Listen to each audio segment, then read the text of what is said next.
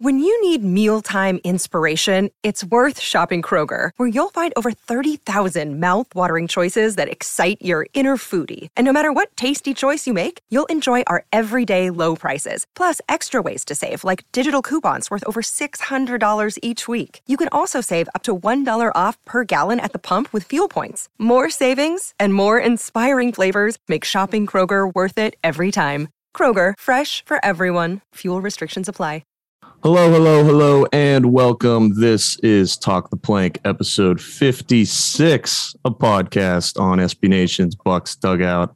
I'm your host, Nathan Hirsch, joined as always by Jake Slobodnik, and we have a guest today. Jake, what, what's going on? Well, what's going on is we got one of the new faces to the Pirates media realm joining us today. His name, Justice De Los Santos, coming to us from sunny Bradenton, Florida. And he is the envy of our eye today because I'm in uh, Loretto, Pennsylvania. That's currently 18 degrees right now. So I'm envying the hell out of him. But Justice, thank you for coming on and taking some time and talking the plank with us, man. It's good to have you.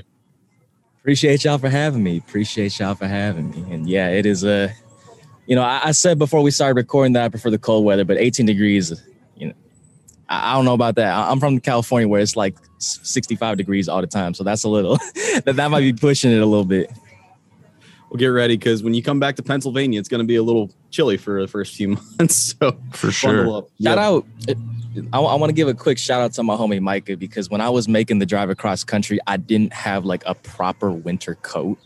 Like I had like I would throw on a hoodie and then I would throw on like another jacket on top of that, but like not like a proper like, hey, it's like 17 degrees outside. You should have something further. And honestly, if I didn't have that, I don't know if I would have finished the cross country trek. So shout out to my homie Micah.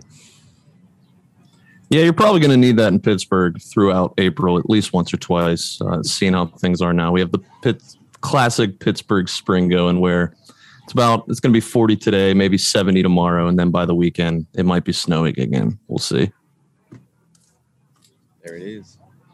Yeah. All right. So let's let's talk some Pirates then. Um, Justice, you are new on the Pirates beat and uh, writing at MLB.com, which is awesome. Um, I guess I guess we could just start off with some first impressions of Pirates Camp down there in Bradenton. Uh, what's kind of standing out to you? And um, yeah, you could just start there.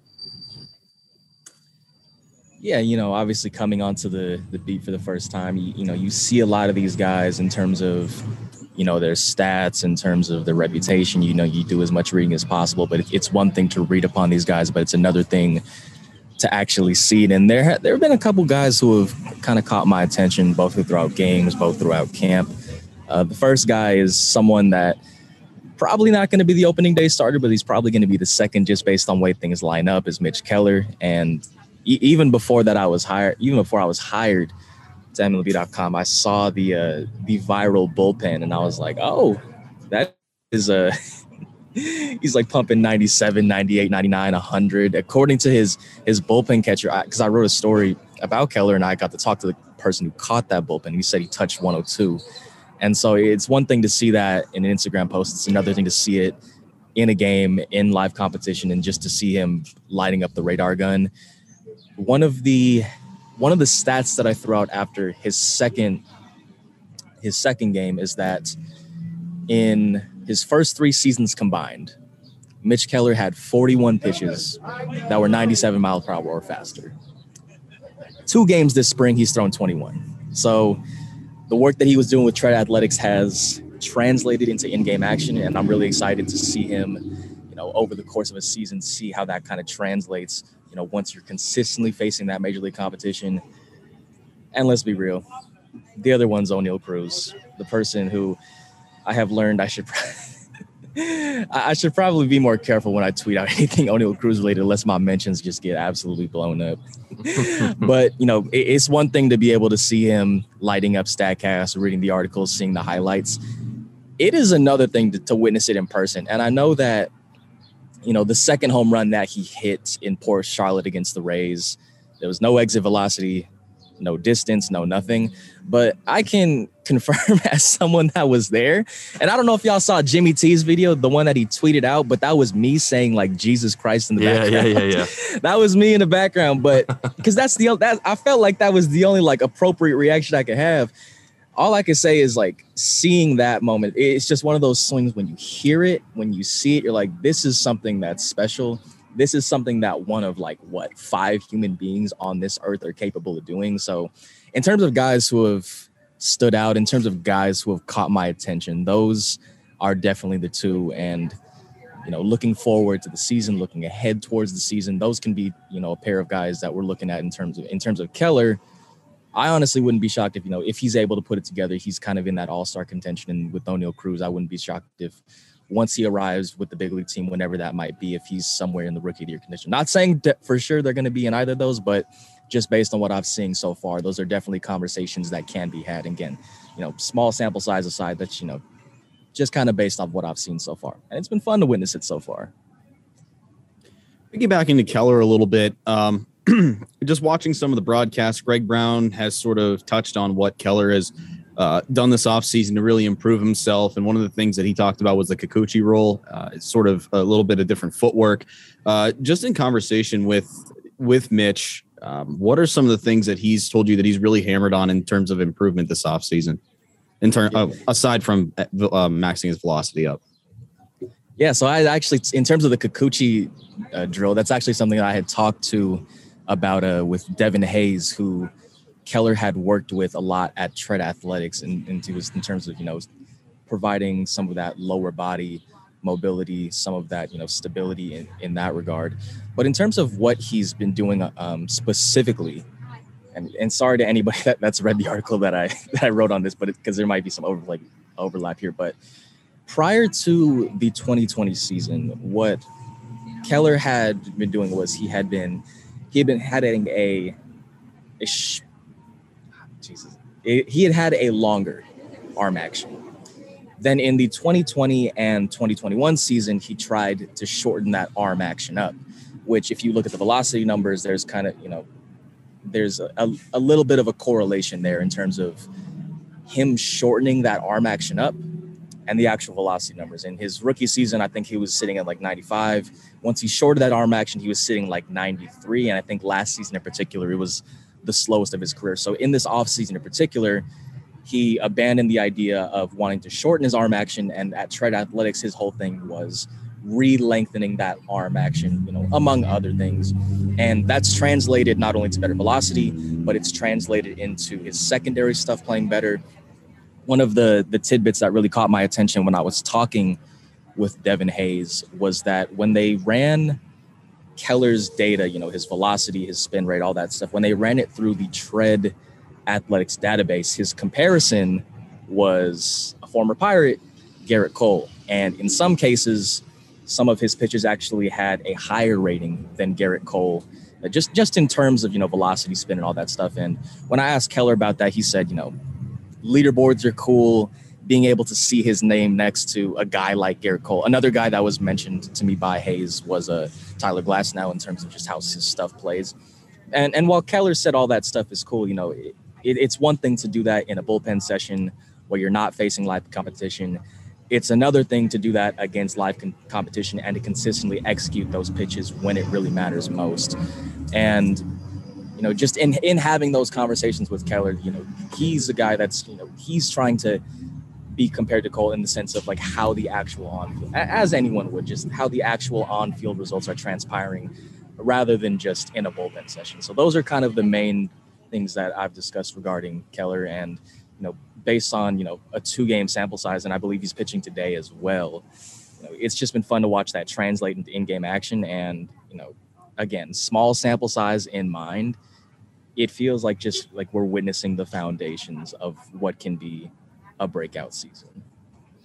Yeah, I kind of wonder because, like you said, small sample, and it, it is really encouraging. Obviously, Keller's fastball, it's it's a four seam. It doesn't have a lot of like horizontal or vertical movement per se, but a fastball at 99 plays much different than a four seam fastball at 93, 94.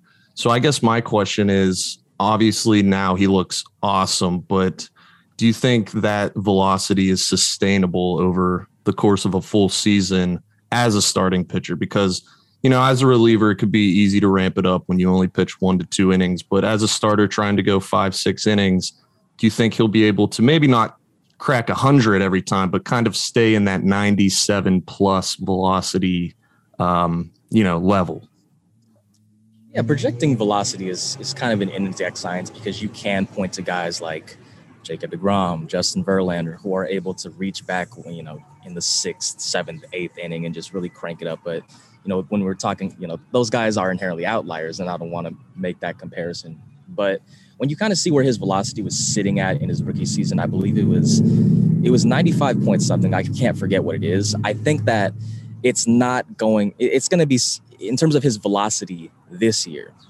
I think it's going to sit in that range. It might be a tick or two higher, but I don't think it's going to be, you know, anything that's, you know, he's not going to be pumping like, I don't want to say he's going to be on like 100 all the time, but I can see a scenario where he's consistently and comfortably sitting in that 96 to 97 mile per hour range. And, you know, based again, his rookie season was quite a while ago back in 2019, but for his, for him to be able to, you know, sit comfortably in that range, it's not something that was, you know he's com- it's completely new.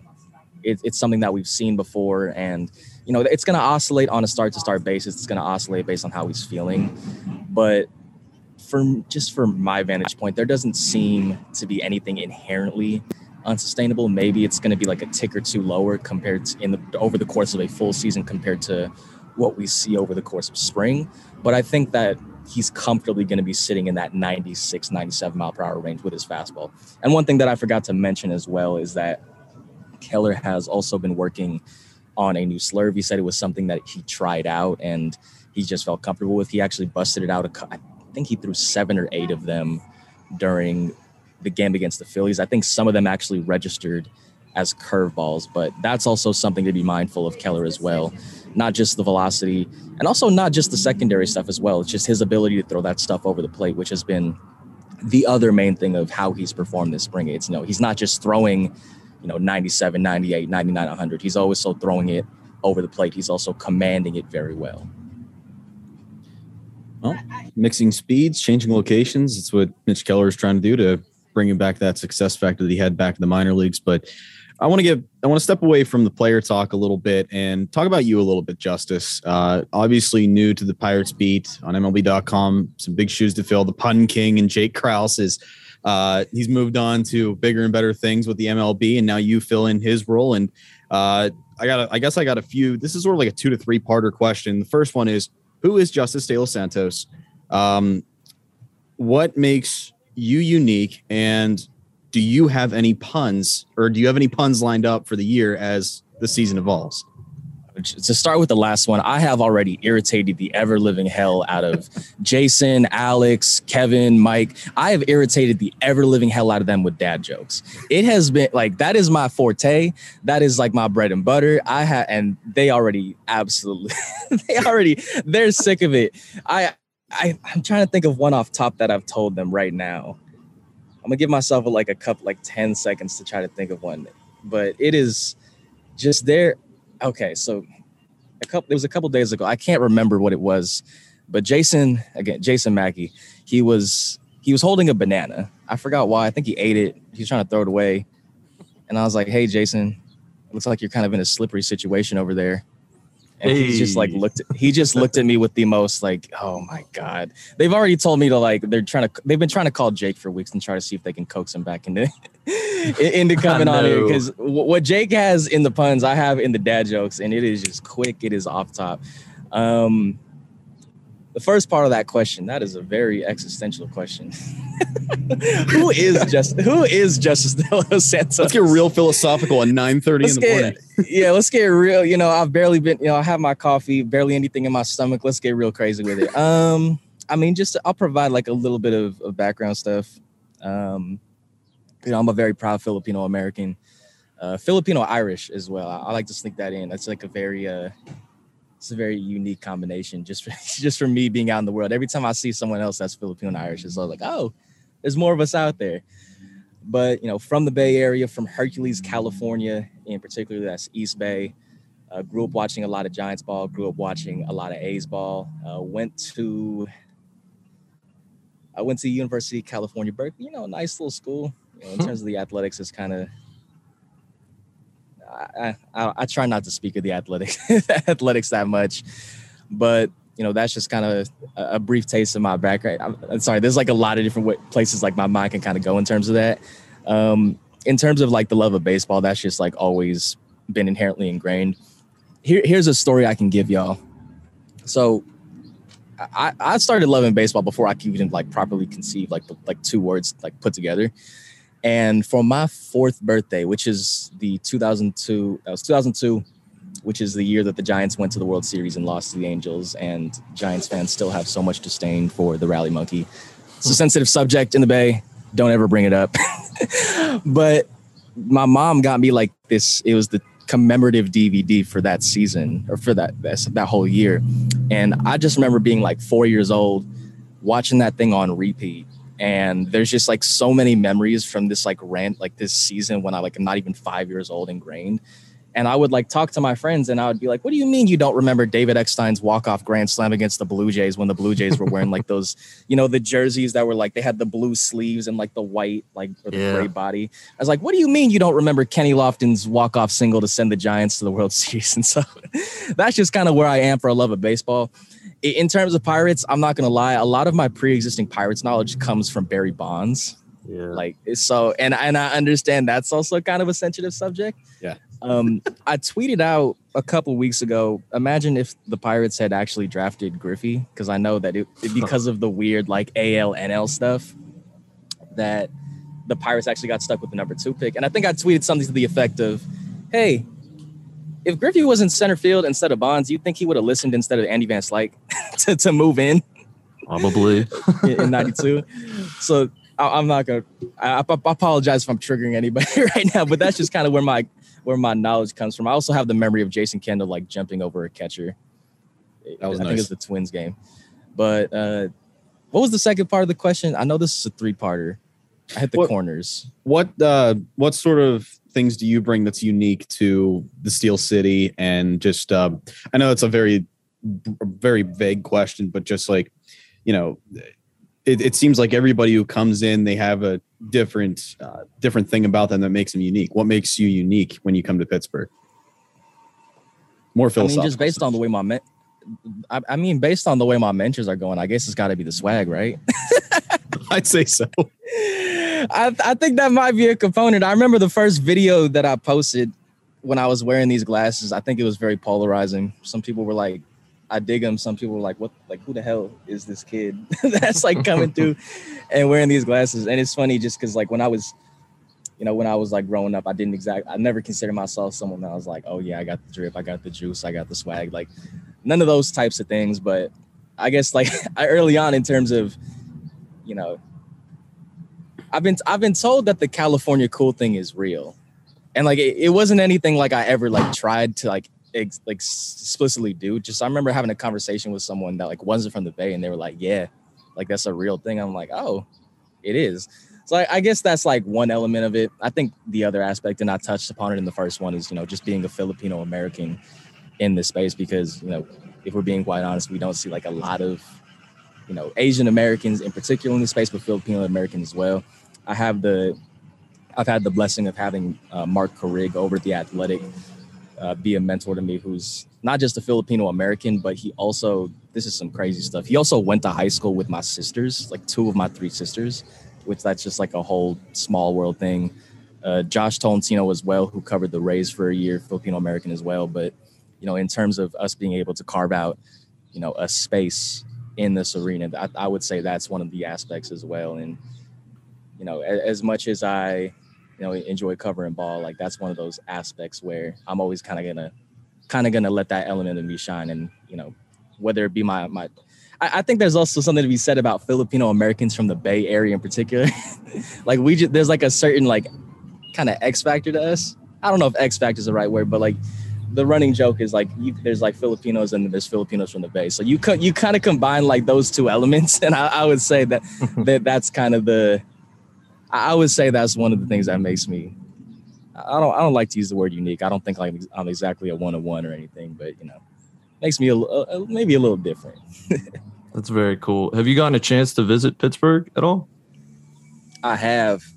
It God, this entire since I since I drove cross country, it's been a blur just to like where I've been. I think I've slept in like eight or nine different beds just beyond like B and B's and hotels, it and like air mattresses and couches. It's it's been a lot since I like I've moved.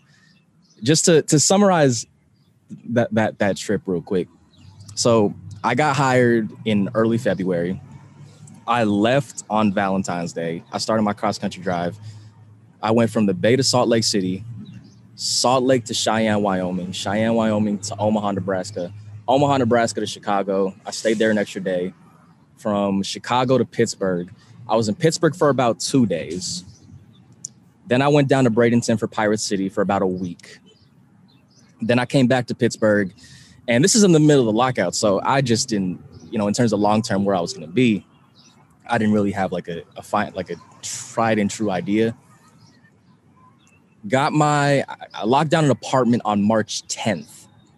Not even 24 hours later, on March 11th, lockout ends. I'm on the first flight out to Florida, and now I've been in Florida for like the last two, two, three weeks. I don't even know. It's, it's been a lot of, it's, it's been kind of uh, jarring in that sense. But I, to answer the actual question, I have been able to spend a little time in Pittsburgh.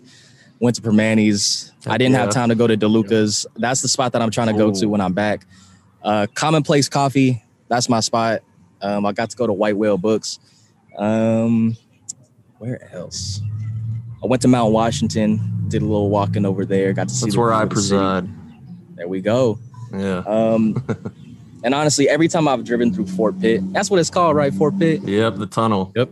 Every time I've driven through that tunnel, it feels like a movie. Like as as beautiful as the Bay Area is, I don't think there's like one like kind of bridge or tunnel that can exactly replicate that feeling of when you mm-hmm. drive through. And honestly, like I I've only been there for about like maybe 10 days total, but I'm already falling in love with the city. It's like my type of city. Like I I I know a lot of people my age, they kind of they're attracted to like the New Yorks and the Los Angeleses, but like for me personally, that's like way too much going on. And I like just the overall the feeling I'm at like when I'm in the city. Like it never feels like overwhelming. It feels very it feels very comforting to like be in that in that space. That's a good way to put it. It feels like it's it's just enough of a city, but it's not too much to the point where it's overwhelming. Right. So well, Justice, with that said, what are some things you're looking forward to whenever, you know, when you finally get settled into Pittsburgh, you're not just there for a cup of coffee. Like, I mean, there's a lot of things to sort of take in along or other than the beautiful scene over at PNC Park. But uh, what are what are some things that you're looking forward to the most in Pittsburgh? I'm looking forward to buying a mattress. that that is like number one, two, three, four, and five for me right now. Just like I'm gonna I'm gonna pick out my like perfect little queen size bed and not have to because like it, it is I, I have missed my bed back at home. Like that's it's one of those things that like you don't you don't really understand until you leave. But like once I'm able to like settle into my apartment, that's like the the biggest one of them. This is a kind of a, a story that kind of summarizes just how disorienting this entire endeavor has been. The first night I moved into my apartment, I forgot to buy a shower curtain. And so when, I showered that, like my, my entire like bathroom was flooded. And it was one of those moments I was like, oh my God, like this oh is this is new life, really. This this is the dream right here. but I mean, the other aspect is, you know, there's a lot of games that I'm looking forward to. Um, it's it's way down the line, but I'm looking forward to that first game when they go back to San Francisco. Just I know how much mm-hmm. can you know when you're away from home for a while and you go back home, like your kind of worldview changes. But I think in the short term, the one game that I'm really looking forward to right now is opening day because it's one thing to you know have your first opening day. I'm gonna have the opportunity to have that with my homie Katie Woo over the Athletics. She covers the Cardinals. She's not exactly from the Bay Area proper. She's like a like a 10 about five to 10 miles outside of what we consider the Bay. But for all intents and purposes, let's just say it's two Asian American kids from the Bay Area who get to celebrate opening day together. And then you throw in Albert Pujols like being in the mix, whether they go with a righty or a lefty. I think Pujols is going to be in the starting lineup. And considering the opening day starter might very well be Jose Quintana, that makes the decision all the easier. I'm looking forward to the home opener. Like I, have heard so many good things about the view. I've heard a lot of people say that PNC is the most beautiful park in the entire country. Coming from San Francisco Bay Area, you know, going to I still call AT&T. I'm not going to call Oracle. Going to games at AT&T as much as I did, I'm, I might have a little something to say about that. But you know, I'm excited to be able to see that place in all its glory, and you know, take take my laps around the stadium and you know try to recreate where Taylor not Lautner was running in that one movie that took place in yeah. I, I forgot like what it was called, but I just remember like seeing that clip. So I'm excited for those elements as well, and you know, just being able to, you know, visit like the cities that I'm gonna have the opportunity to visit. Like I've been to Wrigley before, but I haven't been to Wrigley as like a member of the press corps. And I'm also excited. This is like a sidebar. I'm, I'm excited to try Skyline Chili whenever I go to Cincinnati. That's a take. A very, that's a very it's very polarizing. I know that, but I mean I've never tried it. I have no horse in this race, so gotta try it. Yeah. Uh, until I've actually tried it, but you know, there's just a lot of things that I'm looking forward to. I've also this is like the really the film photographer nerdy side of me, but I got some film developed yesterday of just like taking photos around not just Lecom Park, but also some over at Pirate City, some over in Port Charlotte, Dunedin. So be on the lookout for that. I, I still yeah. I, I still firmly believe that I'm the best photographer among like all baseball beer reporters. And I know Anthony DiComo, Brian Hoch might got something to say about that, but you know, photo for photo, I'm ready to throw down. I got like I got my art I got my archives ready to go. Locked and loaded. Locked and loaded. Yeah. Shout, uh, out, yeah. shout, out to, shout out to Josh though, Josh the team photographer. We, we've been trying to workshop a nickname for him for the last like two weeks. I've been calling him the million dollar man with the million dollar camera, but that's just too long. We saw Oneil Cruz too with the camera, putting in the camera work a little bit as well.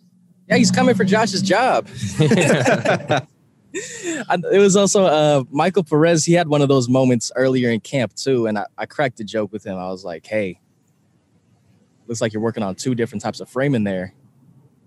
yeah, I see that. There's the dad jokes right there. we love the to see that. There we go. Um, yeah. So, I guess speaking of opening day, um, I saw your article predicting the opening day roster, and um, didn't see Oneil Cruz. We've we've talked about that at length on this podcast, just kind of accepting the fact that uh, service time is probably going to be manipulated here, or in the name of development. We'll see. But uh, how ready do you think Oneil Cruz is for the bigs? I think that we're going to see Oneil Cruz sometime in May. I don't think he's going to be in AAA for that long a period of time, and I know when I tweeted this out, you know, that whole thing of like, hey, you gotta have you, you know, you have to wonder whether this is good for his long term development. I know a lot of people were bringing up names like Juan Soto and Fernando Tatis Jr., guys that skipped AAA entirely and went pretty much straight to the big leagues. And you know, Oneil Cruz wouldn't technically be in that boat. He did have a couple games at AAA, but the way that my mind kind of goes is that is the, and again, this is me kind of playing like the both sides argument here it's that it like guys like Tatis and Soto are kind of like the most extreme outliers possible when making that argument. The other way you're the other the kind of counter to that is Wander Franco, who's like the first 80 grade prospect since Mike Trout began the season in AAA as well, and and then he goes on to have the fantastic season that he does. And the kind of question that I pose is if Oneil Cruz plays 120 games this season, does it really truly matter whether that happens like from April 7th onward or from like May 1st onward? And I think there's validity to both sides of that. And one thing that I, I realized that I've never actually said on wax or actually ever tweeted out was that if it was up to me, I personally would have him on the opening day roster and to kind of answer your question a little more directly, just and kind of allow him to get that seasoning, allow him to get that experience, especially with the team rebuilding as it is and with that eye towards the future. But you know, I, I see the validity of, of both sides of it in terms of you know you want to get him a little a little more seasoning as well as AAA. Allow him to work on some things. Allow him to potentially work on some stuff in left field and even even right field as well. But then there's also the argument of like he's hitting balls 100. he, he's doing things that Stanton and Judge do pretty consistently in terms of yeah. batted ball velocity. And you know we, we could like flip flop like but like we could both sides this thing all day. But that's just kind of where that, that's kind of like my more diplomatic answer on it. It's i can see the argument for oneil cruz being on there. That's a valid argument. I also see the argument for oneil cruz starting at aaa which is the likeliest scenario which there's also validity to that argument as well. It's a painful process to talk about because you you you want to see Cruz in the bigs, but like you also got to play some you got to play the numbers game essentially. And like you said, you know, juggle around his service time a little bit. And I mean, he's going to be up, like you said. He would you rather have 120 games, you know, in the early part of the season through the later part, or at any point in the season? So I think you know, just seeing him in the major leagues is definitely calming to the from a fan's perspective, and the fact that we're going to see him at all is pretty special. But along with Cruz, what are some other young names you think are going to crack the major league roster at some point this season? I mean, uh, Roansy Contreras, a highly touted pitcher that's that made a uh, stop for a cup of coffee in Pittsburgh last year, and then some young outfield talent, Canaan Smith-Njigba just comes to my mind, along with Cal Mitchell. Just who are some other names you think that we could see on the major league roster this season? Yeah, Roansy Contreras is the one that you brought up, and I think of all of their kind of main prospects. I think he's one of the guys that's most in line for having a significant impact at the major league level this season outside of just a cup of coffee. And, you know, we saw the good in terms of you know, the first pitch that he threw spring training was pumping, I think it was like 99.4 miles per hour, something of that. But then we kind of see the other end of that, where in his second outing, I think he gave up, it was either one or two home runs. And you kind of see the, the element of like there is, you know, some additional work and some additional seasoning that might be required on this end. But he's another guy that I can see, you know, making a significant amount of starts at the major league level. And then Smith-Njigba as well. He was one of those guys that – over these last couple days, you know, he he was optioned to AAA Indianapolis after the Pirates loss over the Yankees, but just in his last two games, I was just really impressed by what he was able to do. You know, both in terms of power and speed against the Orioles in a game that was not televised. So y'all are just gonna have to take our word that a home run did happen. He goes yard against the Orioles, and then the next day he had he you know smacks a I think it's like a 105 mile per hour single, and then steals second. I think he ended up with two steals, and you know, with the outfield, I think it's hard to really nail down someone that might be in the outfield aside from Bryan Reynolds for the entirety of this season.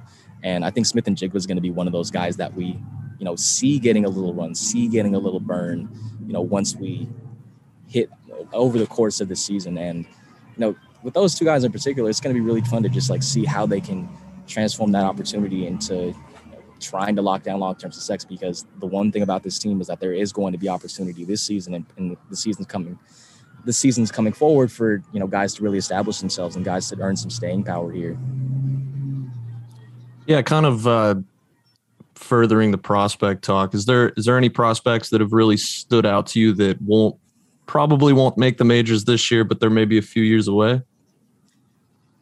In terms of him actually make this this guy I'm about to talk about in terms of actually making the majors, I could see him getting his cup of coffee. But the reason I want to talk about him has nothing to do with actual baseball. I want to talk about Liover Peguero because he is just genuinely one of the most fun human beings to ever be around.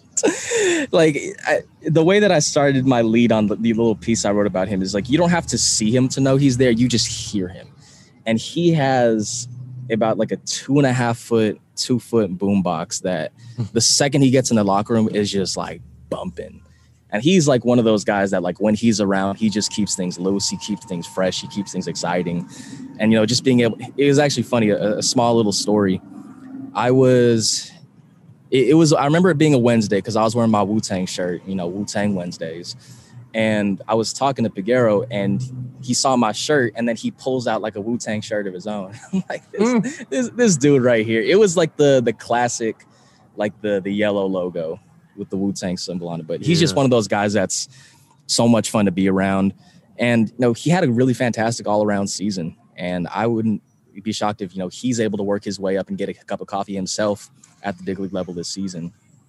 Going down deeper into the farm system, someone that really caught my attention in camp was Endy Rodriguez. You know, I wrote a piece about him as well in terms of just the pure versatility that he has. And you know, while he's he's primarily going to be a catcher, along with his secondaries being first base and left field, but this is a guy just just based purely on the athleticism. He almost it, it's it's almost like he doesn't have like the traditional catcher build where you know like it's someone that's kind of bulkier, someone that's a little more built. Like he looks like someone that could play any position around the infield and play conceivably well. And you know, we saw him taking grounders at second base at Pirate City. He's gotten time all around the infield. He's gotten time at all three outfield positions during his time in the minor leagues, whether he continues to get time there as well. He's even pitched two thirds of a scoreless inning, which, you know, that's, that is like, he's not going to pitch anytime soon, but just like the fact that he has that in his bag as well. And it's just going to be really interesting to see like his progression as well, because, you know, with Henry Davis being the, being billed as the franchise cornerstone behind the plate. And if, and if Henry Davis is able to make his way up through the minors and, and establish himself as that guy, Endy Rodriguez's ability to play all around the diamond, whether that be first base, left field, or even second base, or even third base, that's going to be a means of getting his bat in lineup. And there's even an argument to be made that it, just in terms of pure contact hitter, with with all respect to Nick Gonzalez, there is an argument to be made there that Endy Rodriguez is like the best pure hitter in the organization among the prospects. Um, I'm trying to think of one more to give y'all guys. Well, Tahnaj Thomas told, in my very first interview on the Pirates beat said he was going to be better than Jacob DeGrom. Okay, so, I love to hear that. Yeah, that, that, that was like literally the very first interview over at Pirate City that we did. that I did like on the Pirates beat, and I'm like, oh, this is a welcome, welcome to the beat. But you know, Thomas is one of those guys that has a very electrifying arm, and for him, it's a matter of being able to you know, consistently command the strike zone, being able to consistently throw strikes because the strikeout stuff is there. The secondary stuff is a little bit of a work in progress, but like, you know, just for him to have that confidence in himself, it's one of those guys that you like you have to, you know, just take a look at his numbers every once in a while and see where he's kind of at. So I, I would say those are some of the guys that I would be keeping an eye on. And then, you know, you have some of the the higher prospects as well. Matt Fraizer, the reigning Honus Wagner Player of the Year award winner. You do have Nick Gonzalez, who was fantastic last season. Someone's screaming behind me. Anyways. And then Quinn, Quinn, it is Florida. Oh God, I, I, have I have too many Florida stories already. Then you have like guys like, then guys like Quinn Priester as well. You know, Quinn Priester, he's he's talked about wanting to be one of those guys that's pitching in the biggest moments on the biggest stages. So there's a lot of guys when you look at this farm system that you're excited to watch, but those are some of the guys that I'm going to be keeping an eye on just as the season progresses, even if we don't see them over in Pittsburgh. And hey, I'm, i might even meet, need make to make a stop to Altoona. Just yeah, honestly, that that, yeah. that level of the farm system is going to be so much fun to watch. Like you could like, I don't have an exact number in mind, but you you might see like just by season's end. Like Endy Rodriguez, since he wanted to be there, Henry Davis can conceivably be there, Quinn Priester, Carmen Mlodzinski. Just there's going to be a lot of guys up there, and it's going to be a really fun team to watch. So I would just keep an eye out on that team in particular. Well, let's narrow it down a little bit more. Um, one of the biggest co- uh, competitions this spring that is for the Pirates is the in- infield sort of look, especially the middle infield piece. Uh, obviously, Kevin Newman highly touted to return, but then the emergence of Cole Tucker. Uh, you've written about Diego Castillo and how well he's impressed, and I mean, there's reason to believe that he could possibly hmm. make the active roster this season. And then obviously just a few other, you know, Cruz, just to name another one. There's there's a lot of competition in the middle infield. Look, how do you think that's going to shape up at the beginning of the season, and how it could change over the course of the season?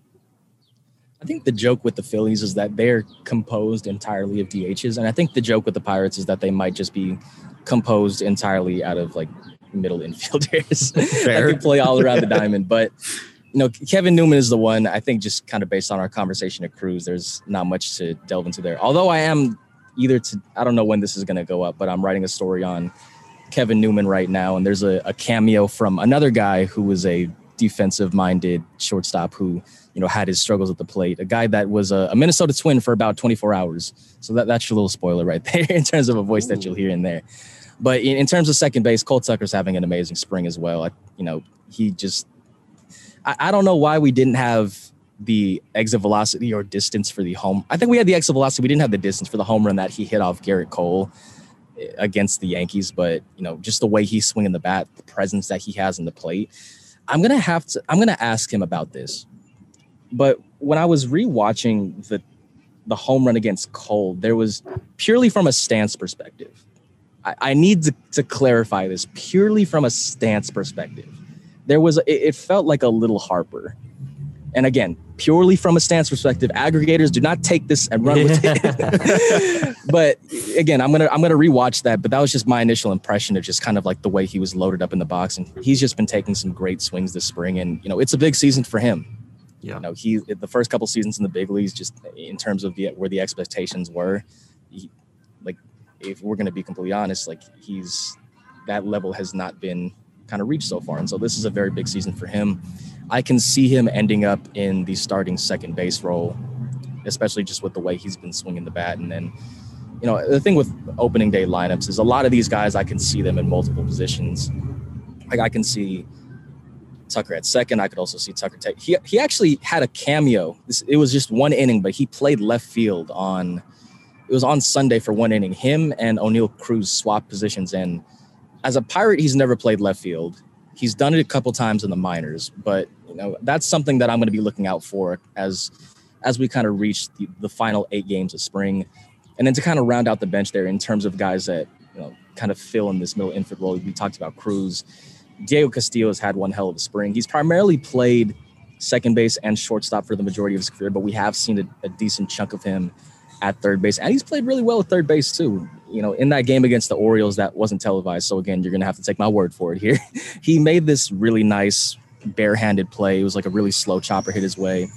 Fields it on the bare hand, makes a throw over, and you're looking at this guy like, dang, this guy's only played like less than 20 games at third base, and so he possesses that versatility there. Michael Chavis, another guy that we could potentially see, you know, rounding out the bench, someone that can play multiple positions, first base, second base, a little bit of outfield. And then another guy, just in terms of purely versatility, I think in terms of guys to round out the bench, you'll be hard pressed to find someone that has like more gloves in his bag than Hoy Park.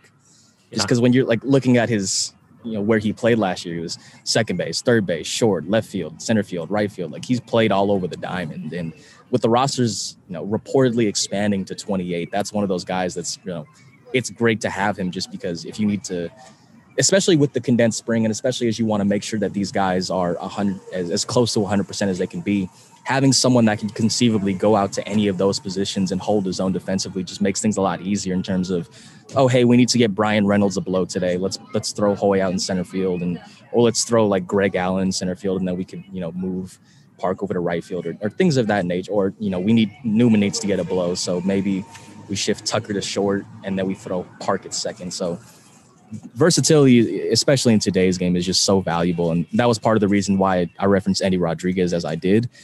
And so I think that the, you know, this in terms of how the bench is going to round out, I kind of see it coming down to either Park or Castillo. And there are arguments to be made for both of those guys. Castillo has had the better spring, but Park kind of offers more of that versatility that I mentioned. And, you know, it'll be interesting to see like over these next eight games, just if either of those guys can do anything to really lock down one of those last spots on the bench. And they're both on the 40 man roster. So that makes things a lot easier in terms of, hey, if we need to bring one of these guys up to the big league team, we don't have to DFA anyone. Yeah. Uh, this is my last question, but yeah, kind of kind of looking at the major league roster, I think it's filled with a lot of prove it guys that you know, you don't want to say quad A type guys, but a lot of these guys, if if they don't produce this year, it, it might be it for them in terms of getting starting opportunities. Guys like Park and Chavis and Cole Tucker, Kevin Newman.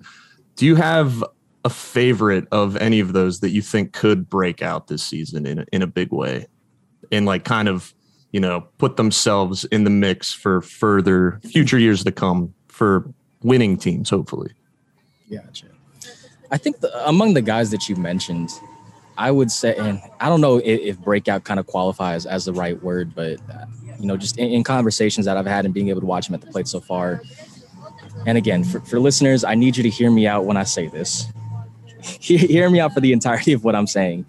But I'm just, I think the guy that comes to mind is Newman.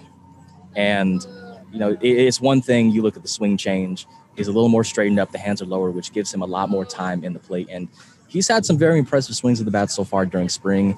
And I know people are going to come with the counter argument oh, he hit 600 last spring and then look what happened. And yes, I'm very cognizant that you know this is spring training, that this isn't you know a full season.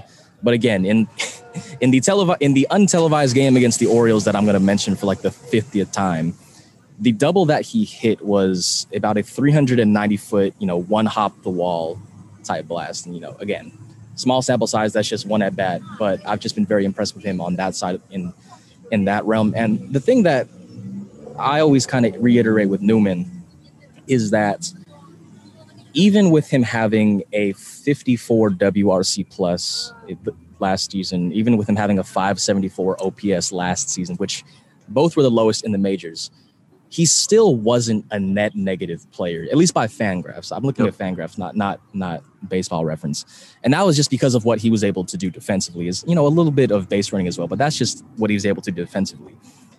If you look at Newman's you know first couple seasons defensively, he was a net negative. Like when you look at his you know outs above average, when you look at his defensive run saved, I think by outs above average he was like eighth, ninth percentile in 2019, 2020. And then last season he's 81st and that's like that's not an easy jump to make to go from one of the worst defenders like one of the worst defensive shortstops in baseball to one of the better ones. That's not an easy jump to make. And again like hitting and fielding they're not in the same realm of difficulty because nothing is more difficult in the four major american sports than hitting a 98 mile per hour fastball that's elevated but just in in the conversations that I've had and seeing his swing change so far, that I, I have some hope for optimism. Am I saying he's going to hit like 400? no, that's that's not what I'm saying there. But I could ease, I could very much easily see a season in which, regardless of where kind of Cruz falls into this equation, I, I could very conceivably see a season where he's a you know a two two and a half, you know by by F four two and a half war guy and kind of like 2019 kind of like 2019. I think that, you know, I, I wouldn't, you know, clamor. I saw someone like clamoring saying like uh he's gonna hit like 15 home runs, steal 15 bases, and gonna be traded. I'm like by the All Star break, and I was like, that is a that's a little much. But I, I could see him. I could conceivably see a season where he's either you know gets back to the you know hitting double figures in home runs, or if not there somewhere close, and then also providing the defense that he's provided last season as well. And you know, if if Kevin Newman has a season where he's in like two and a half in the three F war range, that's a successful season. Yeah, and then he's still someone that you have under T control as well. And then you can kind of, with Cruz, you can figure some stuff out as well, whether that be you know moving him to second base. That that'd probably be like the primary option if you wanted to keep him in the lineup. But they're like that's kind of where my mind goes in terms of guys that are poised to have a solid season, and that I could conceivably see having a season of that caliber. I see it didn't take long for the Pittsburgh faithful to show you just the thought process behind players. You know, you do good and you get shipped off. I see it hasn't taken too long for you to see. It it, it hasn't. And I mean that's something that I'm cognizant of as well, in that this is a rebuilding team, and there are some guys on this roster that I could, could see like having a really good first half of the season, and being able to command like a piece at the deadline. And you know, Jose Quintana might be one of those guys. Yoshi Tsutsugo might be one of those guys if they play well over the course of the first half, because again, let's be real. This is this is a rebuilding team. The eyes towards the future. It's get these guys into the system as can, as much as you can. But that one in particular, I was like, I, I, know Fan, Fangraphs has this thing where like when they're projecting players, it's like their their 99th percentile out or, their 90th percentile outcome, their 80th that that is a that is a, a 90th percentile outcome. By the by the deadline too. Like and that's not, that, that's not to say that kevin newman couldn't conceivably do it. I'm just saying like these are like really if this is your expectation then this is like you know let's let's not throw the kitchen sink of expectations at the guy. Let's yeah it's a it's a hornet's nest of emotion. But I'll leave off on this. Um, well, we talk about the players, we talk about the thought processes from around the team. Um, I don't know how much access you've had to talk to Derek Shelton over the past few weeks, uh, but in any conversation you have, what's sort of what are some things that you're picking up from him on his expectations for the season? Not only have I talked to him pretty much every either before or every game, but he's he witnessed me uh, fumble my words in a way that I've never fumbled my words before. when talking to a manager or coach, I forgot what the question was, but my brain just like broke down in the middle of a question. So I think just based off that alone, he's kind of got we gotten to know each other a little well. But I think that there hasn't been like a, a, question directly linked to you know what are the firm and hard expectations. Uh, I wish I'd chosen my words better with that in terms of what the expectations are in terms of this season, but you know, just kind of based on where I'm gauging this season personally, and you know, not to try to put thoughts into his mind, but I think it's you know, you get your young guys up when you can, and you you know, you see what you have going forward, and I think that's just going to be the theme of this team, and you know, this is a team that's looking forward to uh, 2024, 2025 in terms of being able to contend. And you know, you know what you have in Reynolds, you know what you have in Hayes, and then from there, it's just kind of seeing like who are these guys that can be with this team a couple years down the road, who can be consistent contributors. And you know, a guy like Keller, who I mentioned, like that's a guy like that's you know, in terms of if he's able to have a successful season, that's someone that you can look for a couple years down the line. Same thing with Oneil Cruz and you know, same thing with even a guy like Roansy Contreras, even Liover Peguero, if he's able to make it up this season. So, in terms of the the pure wins and losses, that's one thing. But I think that above all else, it's more, you know, who are the guys that are going to be with us? Who are the guys that are going to be able to push us to that next level? Who are the guys that are going to get us into that, you know, you know, in the conversation and then into contention and then contending? Like, who are those guys going to be? And that's going to more than eh, this isn't anything groundbreaking here, but more than the wins and losses, that's going to kind of be the main thing that at least that I kind of look forward to or kind of seek out in my first season on the beat and hopefully a, a normal, normal ish season. Yeah. One last thing for you. Do you personally have a wins prediction for the Pirates this year? after what the Giants did last year, I have just completely abandoned all hope of, of trying to predict wins and losses. Because we're back in the, because I spent a lot of time around the Giants last year just because of my role with MLB.com. And it, it felt like every game I was like, how I would look at the roster and say, what is happening right now? but, you know, in, in terms of wins and losses, I don't have an exact number, but I will say this. Based off kind of what's happening in Cincinnati, I wouldn't be shocked if the Pirates aren't the team that if the Pirates don't finish in last place. That's fair. Because because the Reds are kind of it is a very odd situation. Even Chicago too. too. Yeah, yeah, yeah. Because you know they they bring in Marcus Stroman, and now I'm hearing you know, again, I'm not tapped in or anything, but I'm just like seeing rumors that they might trade Willson Contreras, and I'm like, what is, what was the point of all that? so that that's kind of like my half prediction. That's not really a prediction. That's just me saying stuff. It's like I, I would not be shocked if the Pirates finish fourth or even third, just kind of based off the way the the Central is kind of going, because it's almost like besides the Brewers and, and Cardinals, it's almost like, hey, does anyone actually want to win the Central. Yeah. Well, that's a good that's a good uh guess, I'd say, and uh definitely a more optimistic one than I've heard in recent weeks slash years. So yeah, well, Justin, it's, it's been um, really fun having you on the show. Thanks for talking the plank with us. Where can we find you on social media, man? Y'all can find me at just De Los Santos on Twitter. I am holding a personal war against Twitter because one, they won't fit my entire name into the at, but then they also won't verify me. I've tried. I've tried to submit for verification twice. They. I don't know why. Like, you know, my my bylines are there. You know, I, I try sending my ID. For some reason, they're not taking it. it but you know, maybe maybe that's just the war that I wage all season. Maybe I don't need the verification.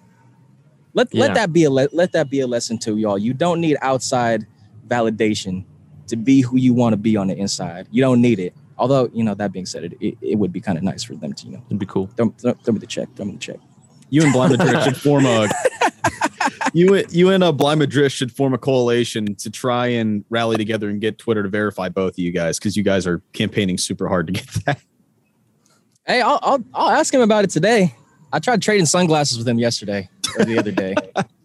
he wasn't going for it, although he he did get some respect. He said he was like the, I think he was the one that said those are the Joe Burrows. Uh, uh, yeah, a little bit. They got some Joe Burrow vibes. Oh yeah, Joe Burrow. Joe Burrow got the buffs though. That's that's Detroit. Shout out to Detroit. uh, you can read Justice at MLB.com covering the Pirates beat. Is there anything else you want to plug for us? I would Maybe just your, well, your photography. You know I, I, you know, I got my photography on there. Um, You and I do Alex my doing the show? Yeah, me and Alex, like you know, I'll, I'll include him into the mix in my little post game recaps every every now and then. I try not to you know bother him too much, but you know, I I try to do my little recaps after every game. You know, some games are a little easier than others based on what happens. Um, the last thing I want to say is, uh, you know, take care of yourselves, man. You know, drink your water, get your sleep. You know, eat. Make sure you're getting in your healthy meals. Take care of yourself. Take care of your mental health. And uh, last piece of thing that I would say in terms of that is, uh, don't be mad online. Just, just you don't have to be mad online. This is not y'all in particular. I'm just saying, like, hey, I, I stopped trying to fight. I stopped trying to fight people on Twitter, and it made like my mental health went through the roof. Yeah, like, like when the when I when I tweeted the whole Cruz thing a couple weeks back, it was it was a Sunday night. I was like, y'all getting mad on a Sunday night. This is a this is a beautiful time of the. This is the, your last remnants of the weekend. Y'all being mad online. Just don't gotta be mad online. Terrible. Just- And also, just you know, this is this is not gonna happen. I'm just gonna say, be nice. You know, just try, try to be nice. but yeah, that's We the last thing. that. Take take care of your take care of your mental health. Drink, make it make sure you're drinking your water. If you, if you've reached the end of this podcast, I want you to drink a glass of water and then tweet me with your your glass of water. Stay hydrated. Stay hydrated, kings and queens, and a non-binary folk. You know, Heck yeah. Heck yeah. Well, hey, thank you so much for joining us. It's it's been really fun talking. yes, sir. I appreciate it. If y'all ever want to have me back on, if I haven't annoyed y'all enough yet, y'all y'all know how to find me. Most definitely. Yeah, we'll probably have you on mid-season or toward the end of the season, man. We'll recap later on. For sure. Yes, sir. It'll be it'll be fun when y'all bring up the clips, when y'all bring up my old audio, my old takes, old takes exposed. we'll, we'll- we'll see what I got wrong and what I got right. Hopefully, more right. Hopefully, it's more the latter than the former. yes. We'll, we'll see. We'll see. That's that's the beautiful thing about sports. You never know what could happen. Definitely. Alrighty. Well, yeah, you could always follow Bucs Dugout on Twitter as well at Bucs Dugout. We got some good stuff there. So everyone have a great rest of your day, and uh, we'll be back next week talking some more Buckos. Peace out.